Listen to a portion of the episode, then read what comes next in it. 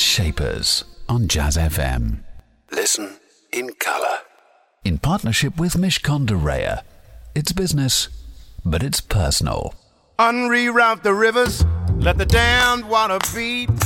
There's some people down the way that's thirsty, so let the liquid spirit free. The people are thirsty because of man's unnatural hand. Watch what happens when the people catch wind, when the water hits the banks of that hard, dry land. Clap your hands now. Go ahead and clap your hands now. Clap your hands now. Go ahead and clap your hands now. Mm-hmm. That was Gregory Porter with Liquid Spirit here on Jazz FM. Good morning, it's me, Elliot Moss, and it's Jazz Shapers. It's the time of the week where you get to hear the very best of the people shaping the world of jazz, blues, and soul, alongside their equivalents in the world of business, a business shaper.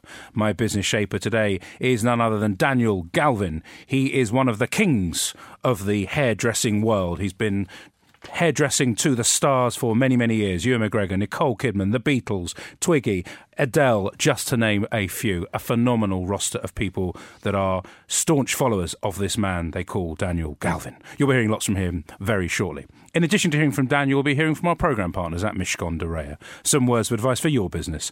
And some great music, of course, from the shapers of jazz, blues and soul, including Jose James, guitar great Wes Montgomery, and this from Marcus Hill.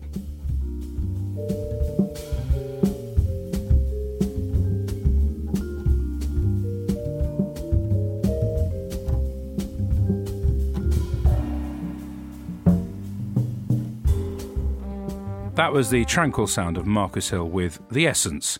Daniel Galvin is my business shaper today. Hairdresser to the stars, businessman who's created an empire, spawned a generation of people, mostly his children actually, who are in the in the hairdressing world. Daniel, it's a hmm. fantastic honour and a pleasure to have you here. Thank you for joining me. Thank you so much. It's really great to be here. Thank you for inviting me. Absolute pleasure. Now, Tell me a little bit about how you started in the world of hairdressing. What happened? I, I, know that obviously your father was a hairdresser, his father before before him. Did you have any choice in the matter? Did I have any choice in the matter? I think the best way to explain it is that being a young guy, a young boy of 13 years of age, I needed pocket money. And I'd done all the things like paper rounds and working in sweet shops and that sort of thing. But what I decided to do was to start working for my father on Saturdays, which I did, you know, to buy my first records like Rock Around the Clock, etc., those sort of things, for six and sixpence. But uh, I used to work in his shop sweeping up the hair and hanging up the towels. And it was absolutely incredible because uh, I went back the second week and there was such an incredible atmosphere in this salon and all the debating going on and almost like to arguments, but they weren't really arguments, but it was like quite aggressive debating, you know, with the customers and, and the hairstylists and I thought this was really fantastic. You know, it was just so interesting what was being spoken about. And I went back the next week and it was the same thing all over again, but with all different people and again the third week. And I thought, this is really great. You know, there's no way I could go and work in an office and see the same people day in, day out. I just thought that would be so boring. So, in actual fact, I did actually get the fever or whatever you want to call it to go into into the hairdressing industry. So I actually did. You know, I chose to go into I chose to go into the ladies' side. Not like my father. My father was in the men's side, and he was one of the guys that started the first men's blow drying of hair back in the sort of fifties. And and ladies ladies were right for you. Why why was that? Do you think it was just you were being different from your dad, or you just thought it was more fun? Well, I don't know. Well, number one, I prefer to prefer to work with ladies actually. Uh, men can be men can be much more difficult than doing ladies' hair, that's for sure. But I love ladies around me. I love their company. I'm a ladies' man. You know, I'm not one of these guys that when you go out to. Uh, party, you know, you end up talking to all the guys about the rugger and the football and the cricket. You know, I'm more, I, I get involved with the ladies talking about their hair and what they're doing beauty wise and so on. That's just the sort of thing that turns me on. Just who you are. Find out much more from my business shaper, Daniel Galvin, who has, as I said, created an empire in the hairdressing world and has also involved his children. You'll be hearing lots more about where they fit into the business. Time for some music. This is Jose James with It's All Over Your Body.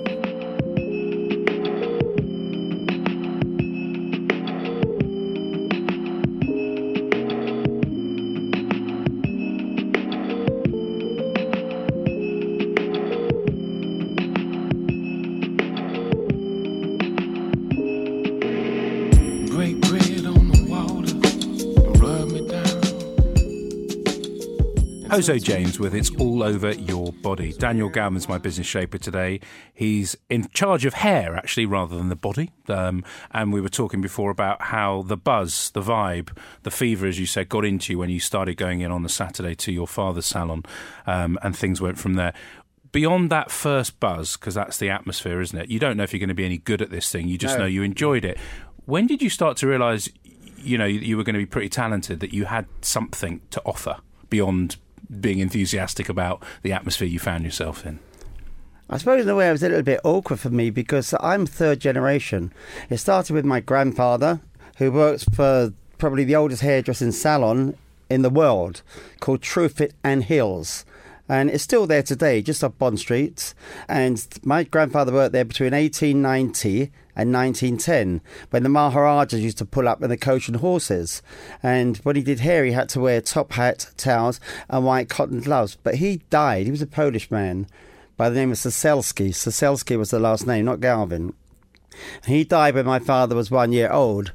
And it's quite incredible because when my father became 14, his mother remarried, and therefore his name was Galvin then, my dad. And he decided to go into men's hairdressing as well. And that's where I was obviously working on Saturdays, and but then I chose then to go into into ladies hairdressing, and uh, I went to several interviews. The first place I didn't get a job. They said, "Why do you want to go into ladies hairdressing? Why have you chose that?" I said, "Here, hear there's a lot of money in it."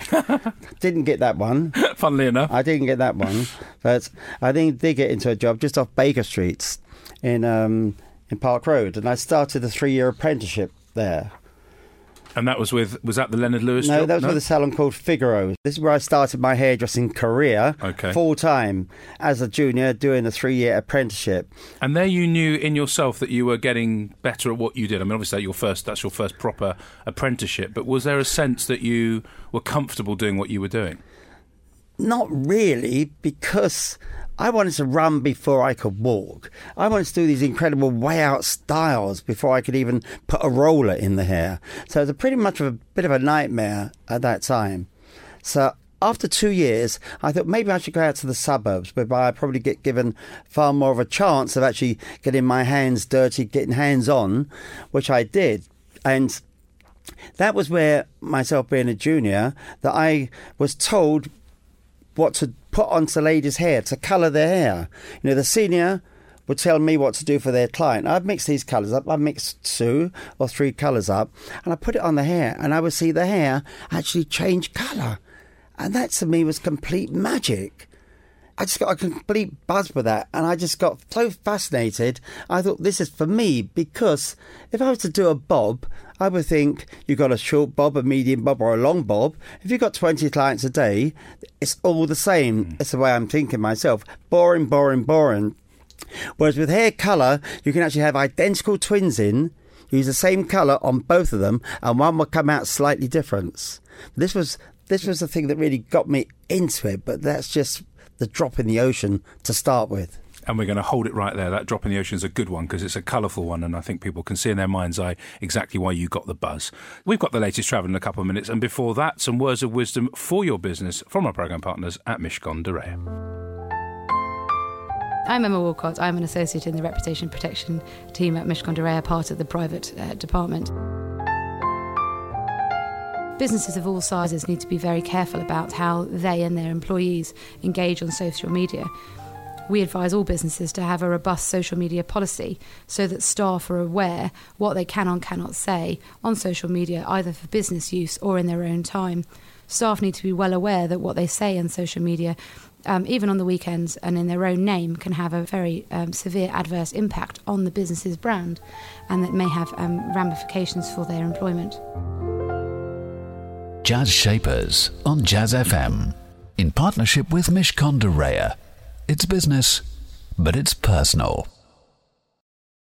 You're listening to Jazz Shapers with me, Elliot Moss. Every Saturday morning, I'm very privileged because I get the chance to meet someone who's shaping the world of business.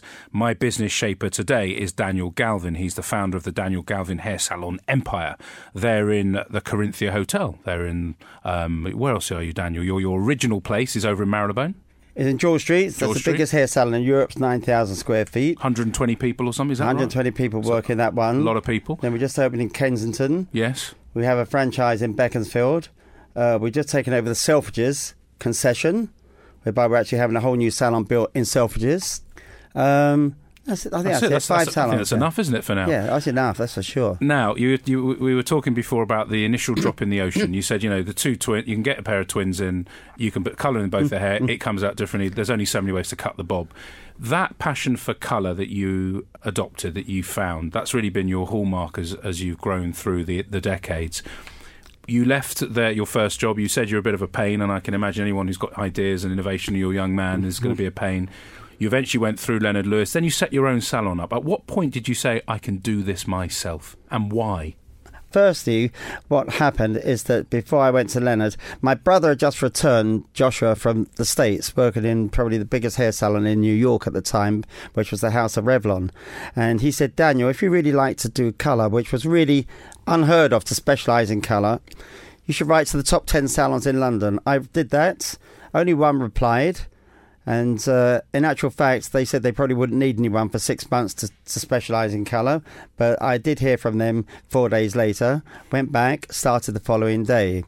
And it was in this salon that I had to learn by my mistakes because being a colourist, there were two people that did colour there that relied on 16 hairdressers to give them work. So whenever I would ask them, what should I mix to get this colour on this client's hair? They would turn around to me and say, well, if you don't know what to use, you shouldn't be doing it. You know, you're not experienced enough. So I got no help at all at that time.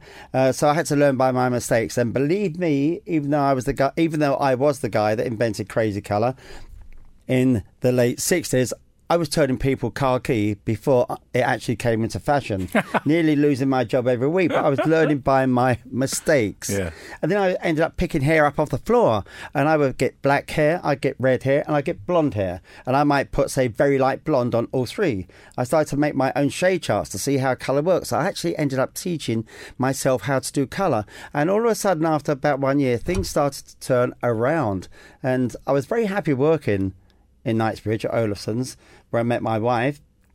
And I had two phone calls in one week one from Vidal Sassoon and one from Vidal Sassoon's ex top hairstylist, Leonard, who had actually opened his own salon. From both of them, I had two interviews and they both wanted me to work for them. And I actually chose Leonard. I chose Leonard for £12 a week, not Vidal for 14 because I saw the opportunity was more open. They didn't have anyone in charge of colour and it was like, you know, a great opportunity for me.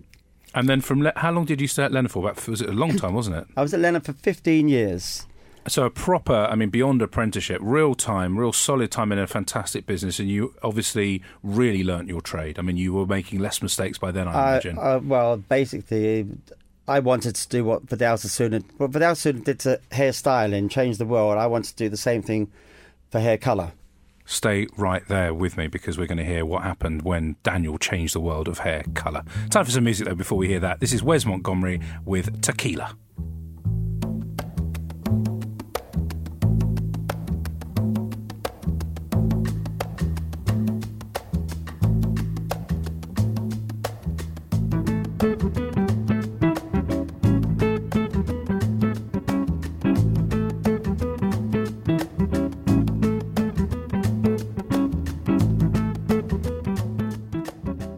Wes Montgomery with the fantastic standard Tequila. Daniel, we're talking about this moment, and I just feel like my world is about to be rocked. You are now on the edge of creating, as you said, I wanted to do what Vidal did for hairstyles, I wanted to do that for colour. What happened next? We're just at that point before you are going to say, Elliot, that's why I started my own business up. I was so frustrated back in those days because, you know, I was like 18 years of age and, and, and, and all the hair cutters were like, you know, buying nice sports cars and lovely suits and so on. And I couldn't afford any of that because everyone wanted their hair cut. Like Vidal Sassoon, you know, was showing everyone how to do that. Colour wise, they didn't want it. I go to clients and say, What about this? I got a great idea for you. They end, up, they end up saying, Please go away, Daniel. You know, I just don't need colour. This is my natural colour. This is the colour I was born with. So this is the colour that suits me most of all. My boyfriend doesn't want me to have colour. You know, just leave me alone. And it was all that all the time. And it wasn't until I turned around to them and said, How would you like your hair I got a great idea for you. How would your hair like your hair to look the way it did when you was like eight or nine years of age? They went, oh, well, it was like a bit lighter and it had lots of movement in and flashes of colour and it, it looked fabulous. I said, exactly. And this is how I really started to get a name for colour, which we called like movement of colour. And I actually designed a technique for highlighting which had never been designed before. It's still used over the world. It's called brickwork technique of hmm. highlighting. It's done like the way one builds a brick wall. But the quick story behind that is that one day this this guy brought this young girl in the salon. She had orange hair down to her shoulders, and she saw Leonard and she saw me. And he said, "You know, she would like to be a model. What do you think?" And her hair was ginger because she'd been putting this Hiltone peroxide on her hair. And we thought, yeah, she looks great, but not like a model because she was so skinny. You know, models were really quite voluptuous back in those days. Uh, anyway, we took her upstairs and let her cut her hair to that short all over, like one inch all over. She looked like a little, like an elf. And it took me eight hours to put the lights in. I had to keep putting them in and so until we actually got it right. And then she went along to the studio that night to be photographed. But what happened was, first of all, we called in the photographer, Barry Lategan, and we called in the beauty editor, Deirdre McSharry from the Daily Express. And they thought she'd be great as well. So then she went along to have her pictures done that night. And the next day, there was a double page spread in the Daily Express. Uh, this young girl, and it was the launch of the world's first ever supermodel. her name was Twiggy. I've heard of her. Yeah, exactly. So the thing was, you know, like pop stars or top models, all the kids, they want the clothes, they want the shoes, they want the makeup, and they want the hair. So, as this was a brand new technique, this brickwork technique of highlighting, it was quite amazing what it was doing for me. I mean, for Twiggy, she took off like a rocket ship. She was greeted in New York like the Beatles. She was greeted in Tokyo like the Beatles. But the thing is, with the hairdressing industry, they wanted me all over the world. I was going to Canada, to Australia, to the Americas, to Scandinavia, to Europe, teach them how to do this technique. So, this was really my launch as well, which was absolutely the real beginning of me bringing out all the different ideas. And the lesson in there, I guess, is that you need to know your craft, and then you need, I guess, also a little bit of luck with the person you happen to fix the hair of, and, and and the rest sort of is history. We're going to find out a little bit more about that in a moment. Um, final chat coming up with my guest Daniel. Plus, we'll be playing a track from the young Brazilian singer Flavia Coelho. That's off the latest Traffic and Travel. Jazz Shapers on Jazz FM. In partnership with Mishcon de Reya. It's business, but it's personal.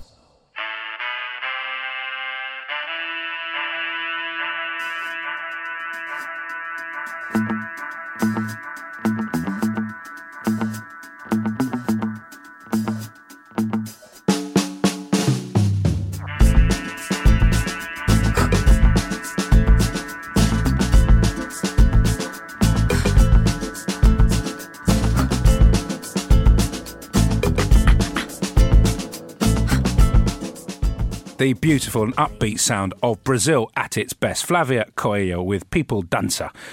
Daniel, how have you managed to build up this empire over the last four decades? How have you managed to ensure that the kids, who are no longer kids anymore, still obviously no, no, no, nowhere near 50 for Louise, I know that for sure. Um, but how have they all, you know, Daniel Galvin Jr. has got his own range, he's got his own salon. You've taken them with you. How have you managed to do that? How have you managed to build the business and still include the whole family in it in some way? Building the business, started in 77, terrified, absolutely terrified. Everyone said, opening a salon specialising in colour, it's not going to work. I put my house up, a security, and I was really a nervous guy for the first two or three years. But sure enough, it took off, and I, lucky enough, I was right. Uh, and we only started with 11 staff.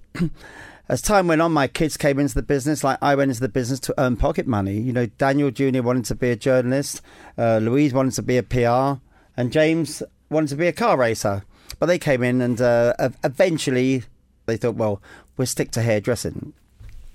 And that's how they actually got involved in it, but actually became part of it, and they loved every minute of it, and they still do. And running the business, I mean, it's no, it's it's a pretty serious undertaking. Having in just one salon 120 people, you've got four other places now. These concessions, they don't just come about. You're obviously a very shrewd operator. Ha- over the years, have you? Who else has advised you? Are there key people that you look to, or is it all you? no one's advised me at all when it comes to the one thing that I didn't want to do. I didn't want to open chains of salons, lots of salons. I just felt if you open lots of salons, the standard's going to go down. I want to keep everything under one roof. I can't open anything bigger than what I've got now. And then basically, the Corinthia came along. That just seemed a great thing to do. It's this Yeah. little small salon. Fantastic we hotel. can really keep keep on top of that. is the training is the most important thing. Everyone at Daniel Galvin Salon has been trained at Daniel Galvin Salon. We do not take people on that have been trained elsewhere. So all those 30 colourists alone will all work exactly the same. Once they really begin to get qualified, they might have their little tweaks that they do slightly differently because some are more artistic than others. And is the buzz for you now, 50 years into the profession, as it were, probably longer actually, over 50 years, is the buzz for you still what you felt that first Saturday when you went in and said, This is great, I'm with different people, look at the buzz, look at them, the argy bargy argument? Is it still that? I love it. I love it so much. I love it. I just got so much passion, you know, for doing hair. And I've done the whole thing again also in Japan. You know, we're massive out there in Japan. We have all our products out there as well for hair colour. They say I'm the guy that's responsible for 60 million Japanese colouring their hair. Well, that's not bad, is it? I got my managers. They're all they've all been trained from being juniors. So I've got managers of reception, uh, managers of, of the first floor, the colorists, uh, the styling side, head juniors. So we really share it. And it's a fantastic business to be in because everyone they all rely really on how much money they take a week. Mm. So it's really like everyone's really running their own business. Uh, we're going to run out of time, so I'm going to ask you the, the last question before we ask about your song choice. The the future for the business. You're you seem incredibly young at heart, and I should say young too. He doesn't. He, he looks very very young. but seriously, I mean, you're not. Are you at some point going to go enough, or is it just going to be until I can't get into the salon myself? I'm going to carry on going. I mean, what's it going to be, Daniel? Because are you going to you going to take a break and give yourself a pat on the back? Yeah, I am definitely.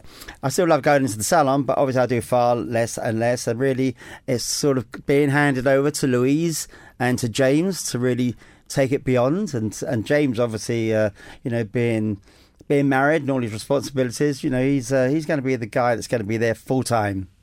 and it's going to be up to James to spread the name and to make it as big as he wants to, or to do whatever he wants. But hopefully, he takes my advice and keeps on top of it and doesn't get too big. I imagine he's going to be pretty independent spirited like you were, though. So some of those things you might just say, "Thanks, Dad," but I'll be doing my own thing. Oh, he does now. I bet he does. He does now. it's been a real pleasure chatting to you today. Thank you so much for joining me. Just before I let you go, as I said, what's your song choice and why have you chosen it?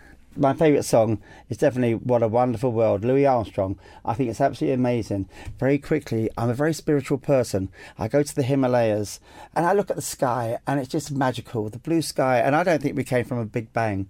And you see the birds flying and the clouds to the snow to the forests, right the way down to all the lovely people down to scuba diving and all those wonderful colours down there in the ocean. What a beautiful world my God has given me. I think that song says it all. Here it is, just for you. I see trees of green, red roses too. I see them bloom for me and you. And I think to myself, what a wonderful world. What a wonderful world from Louis Armstrong, the song choice of my business shaper today, Daniel Galvin. What a totally colourful man with a colourful life and a colourful story to tell in all senses of the word. Utterly passionate about the hairdressing business, and someone who fundamentally, before it became fashionable, had understood the importance of investing in future talent. And indeed, all his apprentices end up working in his salons. Uh, at least that's his plan, because he wants to hold on to his brilliant people that he has helped train. Fantastic stuff. Join me again, same time, same place. That's next Saturday, 9am sharp, here on Jazz FM. In the meantime, though, stay with us because coming up next, it's Nigel Williams. Jazz Shapers on Jazz FM. In partnership with Mishcon de It's business, but it's personal.